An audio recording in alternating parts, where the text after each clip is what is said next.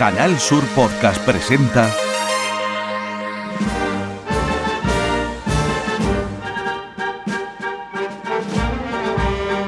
El Llamador.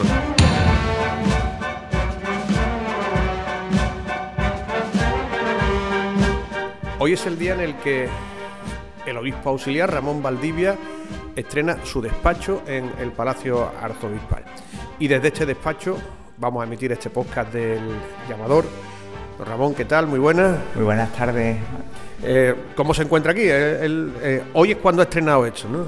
Ha sido en esta tarde y bueno, pues yo me encuentro en mi casa también, o sea que nunca había trabajado en la curia, pero sí ha sido mi casa, porque cada vez que teníamos alguna situación de las parroquias o de lo que sea, pues entonces yo creo que conozco esta casa y conozco los lugares y bueno, pues ahora me encuentro cómodo. Ahora, claro, un poquito desubicado porque mi despacho era mi despacho en San Roque, no esto. Entonces, bueno, pues cualquier sitio es bueno para trabajar. Hoy he leído una entrevista que le hicieron que decía que era un obispo con la L en la espalda, ¿no? Como llevan en los coches los conductores nobles. Pues noble.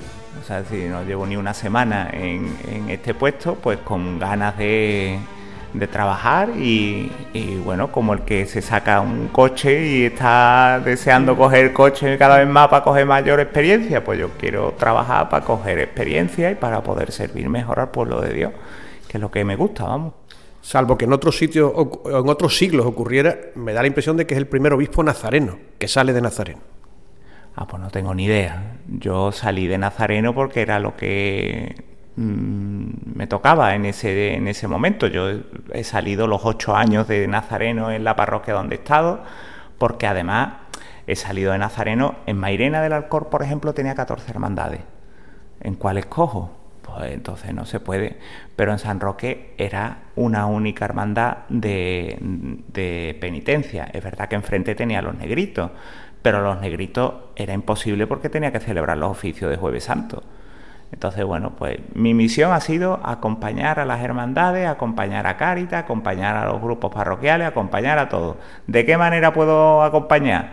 Pues yo pensé que el primer domingo de Ramos podía acompañarlo de Nazareno, entre otras cosas porque prefiero ser discreto. Un domingo de Ramos con tanta gente, yo se me va la mano para saludar, entonces prefiero respetar un poquito las cosas y por eso me vestí de Nazareno, para que la hermandad supiera que yo iba con ellos y nadie más tenía que enterarse, o sea que por eso. Usted de Osuna, una ciudad, una villa que tiene grandes hermandades también, ¿no? ¿De qué hermandad es de usted de Osuna? Pues mira, de nacimiento, así digamos de tradición familiar, soy de la hermandad de la Virgen de los Dolores. Después, en el periodo de juventud, pues fui conociendo a otros amigos y entonces esos amigos me llevaron a otras hermandades.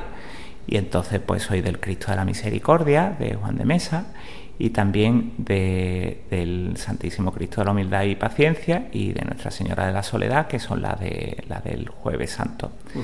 Entonces, pues yo he desarrollado mi vida también cristiana en torno a esos ambientes, claro, de infancia. La señora Senjo decía que el cáliz más digno para celebrar una Eucaristía de los que había conocido estaba allí en la colegial, ¿no? Hombre, es el cáliz de Campanilla. Yo no he utilizado nunca ese cáliz. Yo celebré mi primera misa porque esa es mi parroquia. Pero ese cáliz es un cáliz precioso. Yo ya no sé de cuándo es, no recuerdo ahora mismo. Pero mi primera misa la celebré yo con mi cáliz y no tenía que sacar la joya de la corona que está allí custodiado, pero es precioso, un cáliz con infinidad de campanitas, ¿no? Entonces cuando se levanta, cuando se alza, en el momento de esa transustanciación, pues suenan las campanitas y es precioso, sí. Usted lleva una semana de obispo. ¿Qué es lo que recuerda que hizo primero, ¿no? Cuando ya salió de la catedral, digamos, creado como obispo. Bueno, fue a almorzar con los señores obispos, que teníamos una recepción, nos tomábamos unas cositas muy buenas en el hotel Los Seis y después pues mi familia quería conocer dónde estaba trabajando y los traje aquí, y después estuve con mis amigos que me los encontré en la calle y que casi que me estaban esperando, vamos, y nos tomamos un cafelito y después descansar, que estaba muerto de la jornada. Y después por la mañana, el domingo siguiente, pues celebré una Eucaristía ya episcopal, ¿no?, en mi parroquia de San Roque. Uh-huh. Ese ha sido el primer gesto que hice como obispo. Uh-huh. ¿Que me han dicho que le tuvo que usted que reñir a alguien o decirle que se callara a un feligrés que estaba por allí? Bueno, ese es mi querido sacristán, pero bueno, eso son cosas de casi de intimidad cariñosa, ¿eh? O sea, yo con mi sacristán es mi joya, la que ha sido, me ha custodiado en la parroquia, y si sabe que soy capaz de regañarle, porque después también le quiero mucho. Que hace un incienso, me han dicho que es magnífico también, ¿no? La cruz pectoral se la ha regalado a alguien, defínamela. El señor arzobispo, el regalo del señor arzobispo, una cruz sencilla pero muy bonita, y fue un regalo del señor arzobispo, lo llevo siempre. Me han regalado muchos pectorales, pero esta es la que me ha regalado el señor arzobispo y me quedo con él. Usted, como director espiritual de San Roque, los años que haya estado, ¿cómo ha notado el pulso, no de esta cofradía, sino de las cofradías en general? Bueno, yo creo que hay... O sea, yo entro en San Roque, el periodo anterior fue sin cofradía porque estaba trabajando en el seminario, pero en estos 8 años... yo he visto una comunión muy buena entre el clero y las hermandades. No he visto grandes problemas, no los hay, sino que tanto en el clero hay deseo de ayudar a las hermandades, como las hermandades de ser ayudadas, de ser con la autonomía que requieren cada una de ellas, pero también de ser acogidas por la feligresía, por el clero, y de trabajar juntas, porque tenemos una misión muy grande. Aquí no podemos perder el tiempo en cosas de niños. O sea, el mundo está muy bonito para que podamos dar un testimonio común, no para que estemos peleados entre uno y otro. No podemos perder tiempo, me parece. Hay, digamos que por la falta de vocaciones, y Sevilla no es tampoco un ejemplo de extremo de falta de vocaciones, los curas tienen mucho trabajo. ¿Veremos alguna vez a un laico como director espiritual, y es más, a una mujer como directora espiritual de una cofradía? O sea, yo creo que la dirección espiritual de una hermandad implica muchos matices que no son simplemente representativos, sino que son de un trabajo interno. En una hermandad todos los miembros son necesarios, como ya lo dice San Pablo, ¿no?, respecto a la Iglesia. Pero específicamente el matiz de la dirección espiritual no es simplemente dar un consejo, que eso lo puede hacer cualquiera. Hay hermanas mayores, ¿no? Pero yo creo que está bien que esté ligada al sacerdote, al párroco, o a un sacerdote, o a un religioso, porque tiene matices sacramentales también. Entonces, a la hora de acompañar espiritualmente, se puede hacer de múltiples maneras, pero hay algunos elementos que requieren una apertura de alma que debe de ser custodiada y guiada por personas que están orientadas a eso, ¿no? Yo creo que no tiene por qué identificarse todo con una igualdad de género, sino que hay múltiples facetas que están dispuestas para el servicio común. ¿Ha notado usted, porque usted conoce las cofradías de prácticamente que nació, que ha subido demasiado la edad media de los dirigentes cofradieros, que por lo que quiera que sea, no, la generación de los 30, de los 40 años, no está en la dirección de las cofradías? Bueno, yo recuerde, los hermanos mayores, cuando uno es más pequeño, los hermanos mayores tienen una visión muy mayor, ¿no? Pero yo creo que eso es normal. Los que tengan más experiencia son los que deben de tener el mando, de alguna manera. Ahora bien, el papel de la juventud es fundamental.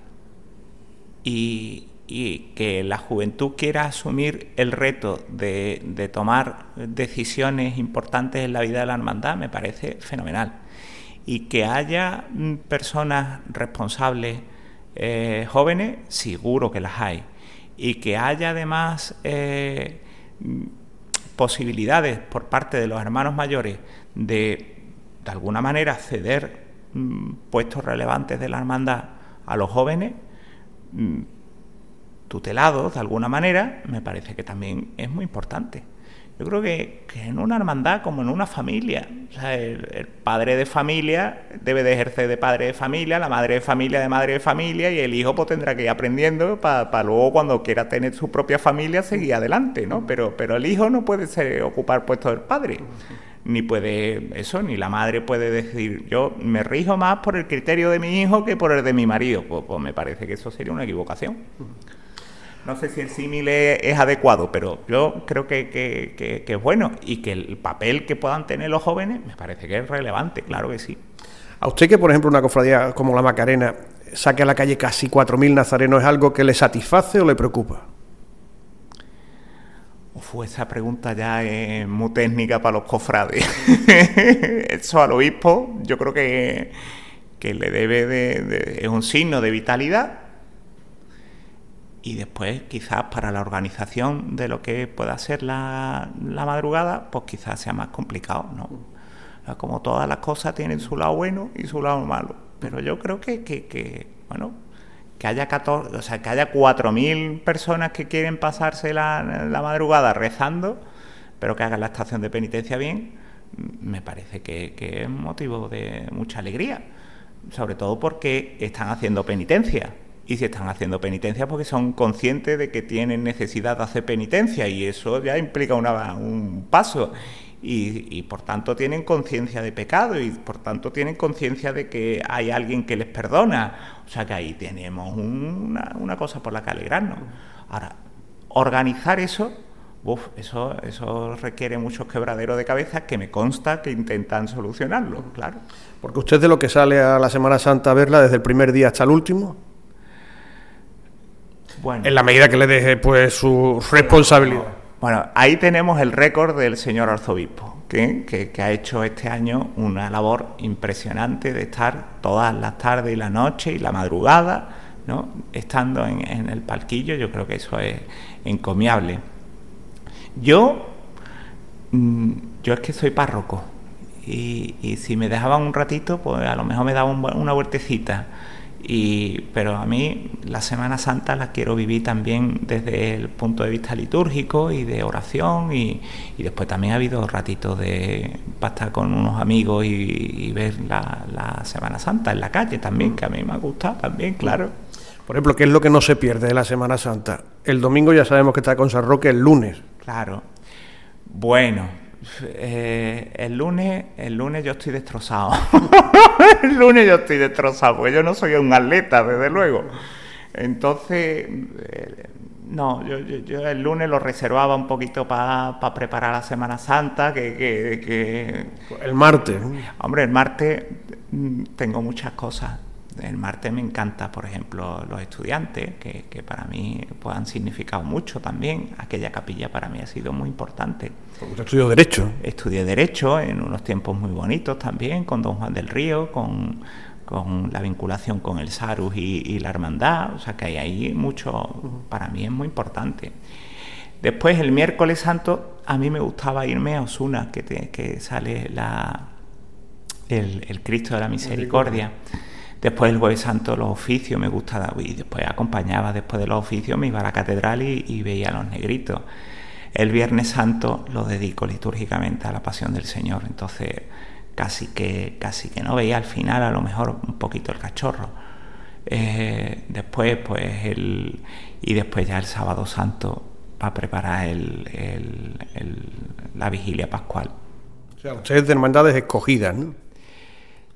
Bueno, yo soy de ratitos escogidos, vamos a llamarle de ratitos escogidos. Y después me dejo guiar por mis amigos, ¿eh? O sea que no, no impongo yo mi criterio, sino ¿dónde vamos? Y entonces ellos me llevan donde sea y yo me dejo llevar. Fíjese, muchas veces el mundo de las cofradías decía que ¿por qué no adelantar los oficios del Jueves Santo para contribuir a una mayor agilidad, ¿no?, de lo que pasa? Usted no estará de acuerdo, ¿no?, por lo que me comenta, ¿no? Hombre, eso que quiere una hermandad de los negritos, que es la que espera siempre que termine los oficios. Claro, pero es que es la cena del Señor. Entonces lo suyo es que celebremos, y aún así se adelanta.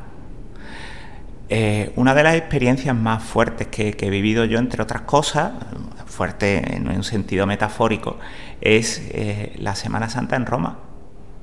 La Semana Santa en Roma es realmente una cosa que nosotros no la concebimos, porque los oficios son a las 8:30, a las 9:00 p.m, que es la hora propia de la celebración litúrgica. Porque es la cena del Señor. Aquí hacemos como la merienda, ¿no? Claro, vamos a decir que hacemos la cena. Vamos a decir que hacemos la cena. Pero claro, el por la mañana, hacerlo por la mañana, me parece que tratamos de ser fieles a lo que hemos recibido, ¿no? Y yo creo que es bueno que tratemos de ser fieles a lo que hemos recibido. Y luego la catedral es la casa litúrgica por excelencia. Entonces no podemos, me parece a mí, cambiar unas cosas que son constitutivas de la Iglesia por otras que no son tan constitutivas. Son costumbres, digamos, de nuestra diócesis, ¿no? Fíjense, en las hermandades, ya metiéndonos en asuntos internos, suelen convivir sin problemas personas a las que la Iglesia pues aparta de sus responsabilidades, como son, por ejemplo, los divorciados, ¿no? ¿Qué opinión tiene? Bueno, es que nosotros no somos una cofradía, una hermandad, una institución de la Iglesia. Y no es que haya una parte, sino que se invita a vivir de una forma distinta las cosas, claro. Es que hay una situación objetiva, y entonces ante esa objetividad pues buscamos otras personas que puedan desempeñar el cargo bien, ¿no?, en su plenitud. Si hubiera, no sé, un médico que de repente pues tiene un problema y tiene algo que, una incapacidad, un cirujano que tiene un problema con la mano, pues lo normal sería que a esa persona pues se le dijera, bueno, puede usted hacer otras tareas, puede atender en la sanidad en otros ámbitos, pero a lo mejor no puede ser cirujano. Pues yo creo que tampoco, no creo que debamos plantear esta situación simplemente como un apartar, sino como un vamos a atender bien lo que tenemos que atender bien. ¿Usted cree que el sínodo dará respuesta a esos temas que generan tanta distancia entre la sociedad y la Iglesia? Estamos hablando, por ejemplo, de del celibato, del sacerdocio femenino, de la moral sexual. Bueno, es que hay cosas que son propias de la naturaleza de la Iglesia. ¿El sínodo puede cambiarlo? Yo creo que no lo va a cambiar. Creo que no lo va a cambiar, porque el sínodo es la experiencia de la comunión de la Iglesia. Y la Iglesia, a lo largo de los 2000 años, es verdad que ha habido cosas que son esenciales y cosas que son accidentales, por utilizar la terminología escolástica, pero hay cosas que son más importantes que otras. No podemos reducirla a todas lo mismo, pero hay cosas que no son simplemente cambiar por cambiar, o porque sean consustanciales a nuestro modo de vivir contemporáneo. Hay cosas que se viven y se podrán vivir martirialmente, y cosas que no. Decían los cristianos del norte de África, cuando se les prohibía celebrar la Eucaristía el domingo, que sin domenica non possumus, ¿no? Sin el domingo no podemos vivir. Bueno, pues nosotros, de alguna manera, hay determinadas cosas que forman parte de la esencia de la Iglesia, y esas tendremos que respetarlas, claro. ¿Hay trabajo en la diócesis para 3 obispos? Y dice el señor arzobispo que para 5. Yo me lo creo, claro que sí. Sí, sí, tenemos trabajo. Claro. Depende del modo con el que queramos trabajar. El señor arzobispo lo pensó, lo pidió y la Santa Sede lo ha reconocido. Pues yo creo que sí, que mi agenda está llena. Y yo creo que no es un suplemento de la agenda o un relleno de la agenda del señor arzobispo para que el señor arzobispo se quede en la casa, sino que está todo el día también trabajando. Pues claro. De los tres, usted se va a dedicar más al tema de las cofradías, porque da la impresión que el don Teodoro tiene un perfil más técnico, ¿no? Pues no lo sé. Todavía esas cosas todavía no las estamos decidiendo. Ahora mismo estamos aterrizando. Y entonces, Fran, las cosas requerirán su tiempo, su discernimiento, y cada uno irá viendo las situaciones. Vamos, en mi agenda hay atenciones a solicitudes de hermandades, como hay solicitudes a párrocos, a parroquias, confirmaciones, a visitas, a atención a personas, a instituciones. Yo creo que los tres vamos a estar para las tres cosas. O sea, no habrá el obispo de las hermandades, el obispo de cosas técnicas propias y el obispo de... No, sino que tenemos los tres, que hay campo suficiente en todos los ámbitos para que podamos atender y estar presentes los tres, claro. Con 48 años usted creo que es el obispo más joven de España y uno de los más jóvenes de Europa, ¿no? Los papas se eligen muy mayores, ¿no? ¿Usted cree que también ahí debe operar un cambio de mentalidad para que, como Juan Pablo II, ¿no?, haya un papa con 58 años? Bueno, eso se lo dejamos al Espíritu Santo. No lo sé, no... Hombre, a mí, si ya esto me ha supuesto un cambio muy fuerte en mi vida, a mí me hacen otra cosa y yo ya me caigo de espalda. Vamos, no. No lo sé. Yo creo que cada tiempo requiere su perfil y su metodología y su forma. No lo sé. Yo creo que lo importante es que se quiera servir y hombre, y en los papas últimos pues ha habido mucho servicio, ¿eh? Vamos, si nos remontamos, Juan XXIII, Pablo VI, Juan Pablo I, Juan Pablo II, Benedicto XVI y el actual Papa Francisco, pues están sirviendo y entregando su vida, ¿no? ¿Cuáles son los recuerdos que tiene? Y ya vamos al tema de las cofradías, de su niñez o de su infancia en Osuna, de la Semana Santa en Osuna. Pues eso, mire, quien quiera recordar eso, quien quiera ver esto en YouTube, está el pregón que di en Osuna el año pasado. Tuvieron a bien el Consejo de Hermandad y Cofradía de pedírmelo y yo tuve el tiempo y la gracia de poder hacerlo, y entonces ahí lo que plasmo fundamentalmente son mis recuerdos de niñez, porque ya de una edad más adulta pues casi que no he estado. Entonces toda mi niñez está ahí reflejada, toda. Entonces, porque todos son elementos que están ahí metidos, uno detrás de otro, cada uno en distintas hermandades, cada uno en distintas situaciones. Pero hay anécdotas que si quiere la gente curiosea, porque que tenga la paciencia de escucharlo. Ya no sirve para sí, sino para que tomemos conciencia que el Hijo se ha hecho Padre cuando nos busca entre tinieblas. Es su obediencia al destino y nuestra libertad su regalo. Los signos de la pasión, su bandera y la luz, el cielo que se nos abriera. Pues cuando se abre la victoria, el sol sale de dentro y el mirar de Jesús ilumina nuestra ceguera.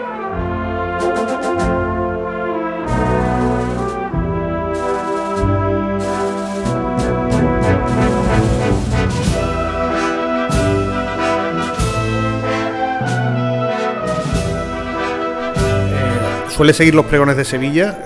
¿Cuál recuerda especialmente? Bueno, yo recuerdo el de don Ignacio Jiménez, porque es amigo mío, y entonces yo estaba en Roma cuando él pronunció el pregón y lo tuve que ver hacia trocitos por internet, que estaba todavía incipiente en aquellos momentos.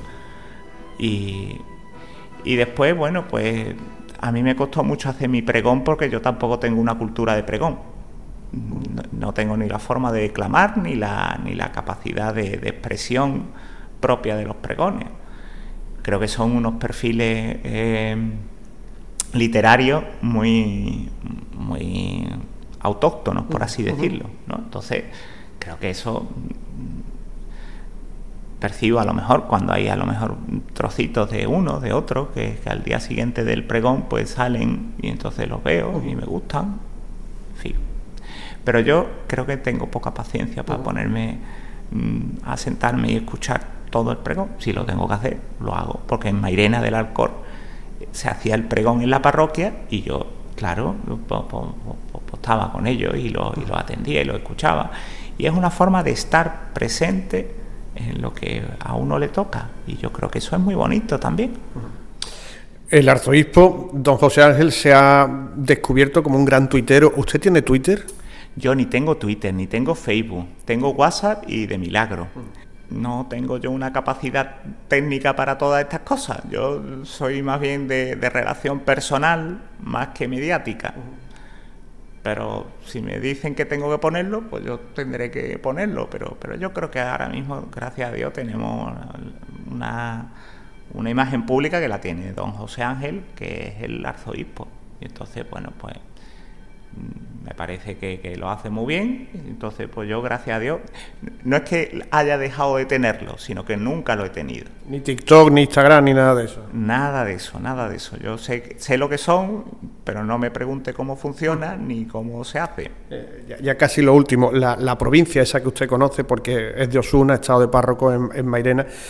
Mucha gente se pregunta si va a estar muy presente en el Congreso del año que viene, y usted ya sabe a lo que me refiero.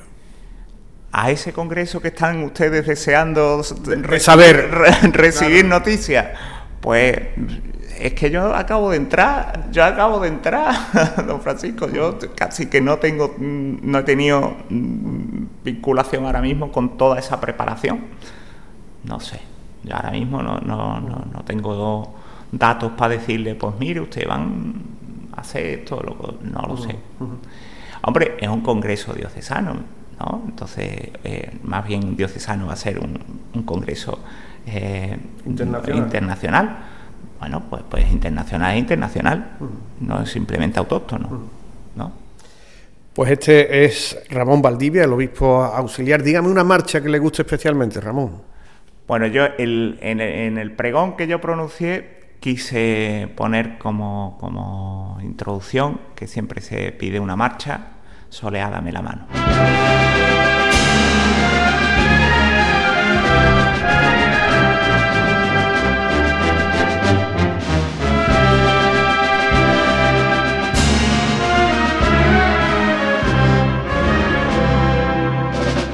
O sea, que usted clasicote, ¿no? Yo soy clásico, sí, yo soy clásico. Yo cuando salía con San Roque yo prefería también la Virgen, entre otras cosas por eso, porque, hombre, esencia me gusta mucho. Pero yo prefiero otras marchas, ¿no? Otros instrumentos también. Como el cachorro ahora este año, ¿no? Como cual, que es lo que ha sucedido. No, que va a llevar banda de música. Sí, bueno, pues nada, me parece muy bien. Ramón Valdivia, el obispo auxiliar de Sevilla, en el día en el que estrena el despacho, hoy en El Llamador. Muchas gracias y buena suerte. Muchísimas gracias. Que Dios le bendiga y que bendiga a sus oyentes, y aquí estamos, dispuestos a lo que ustedes necesiten.